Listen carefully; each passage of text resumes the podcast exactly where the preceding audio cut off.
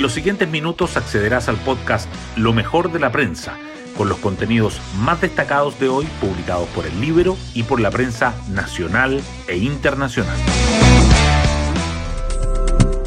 Buenos días, soy Magdalena Olea y hoy miércoles 5 de octubre les contamos que una violenta jornada se vivió en el centro de Santiago en medio de manifestaciones en los liceos emblemáticos. El saldo fue de cuatro militares heridos, luego de que encapuchados que habrían salido de Limba atacaran el cuartel de la División de Ingenieros del Ejército. En nuestra democracia no pueden ocurrir estos hechos, dijo la ministra de Defensa, Maya Fernández, tras visitar el recinto. Y en la macrozona sur, la CAM sigue amenazando tras la visita de la titular de Interior, y en Arauco, Carabineros detuvo a cuatro sujetos por un caso de robo de madera. En el Libero puedes encontrar los antecedentes de El Mentolato, uno de los cabecillas que cayó ayer. Las portadas del día. La prensa sigue abordando diferentes temas. El Mercurio destaca que la CAM desafía la visita de toda la Araucanía con una nueva amenaza de tomas y ataques a las forestales. La tercera resalta que la irrupción de una mesa paralela de negociación enreda el acuerdo para una nueva constitución y el diario financiero subraya los cálculos de costos que está haciendo el gobierno para la fórmula final de la reforma de pensión. El Mercurio y la tercera informan que Irina Caramanos deja la moneda e inicia el traspaso de funciones de su cargo como coordinadora sociocultural, que la muerte de un científico chileno y su compañera argentina en Kansas City es investigada como homicidio y que Colo Colo se acerca al título tras el empate sin goles con Universidad Católica.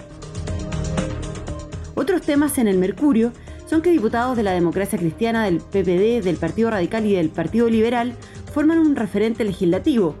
Los posibles descuelgues que complican la opción de Carol Cariola de presidir la Cámara, que la confianza de los consumidores suma 50 meses en un nivel pesimista y que encapuchados atacan el cuartel del ejército. La tercera, por su parte, remarca que los ministerios de Trabajo, Educación y Salud concentran casi el 60% del presupuesto 2023 que los ex convencionales César Valenzuela y Constanza Schonhaut llegan a Interior y las apuestas de los críticos para ganar el Nobel de Literatura 2022. El diario financiero, en tanto, destaca que Sam venderá su negocio de puertos a Hapag Lloyd y se enfocará en remolcadores y logística aeroportuaria, y que la industria de medios de pago despliega un lobby tras el fallo de la Suprema por Transbank. Hoy destacamos de la prensa. La CAM emitió un comunicado llamando a mantener las usurpaciones de los terrenos y redoblar los esfuerzos por expulsar a las empresas forestales del sur del país, justo después de la visita de la ministra del Interior Carolina Toá a la Araucanía y pese a que su líder Héctor Yaitul está detenido en Concepción. La erupción de una mesa paralela enreda las negociaciones del acuerdo constitucional. Un grupo de legisladores de la democracia cristiana, del Partido de la Gente, del Partido Republicano e independientes de la bancada de Renovación Nacional presentaron una coordinadora alternativa acusando exclusión de las negociaciones entre Chile Vamos, el oficialismo y parte de la ADC. El hecho obligó a que la derecha y los presidentes del Senado y de la Cámara desplegaran gestiones para desactivar la rebelión. Ayer se produjeron nuevos desórdenes estudiantiles, quemaron un bus y atacaron un cuartel militar estudiantes de Limba lanzaron objetos contundentes hacia la sede de, la División de Ingenieros del Ejército. Cuatro funcionarios resultaron heridos y fueron trasladados al hospital militar.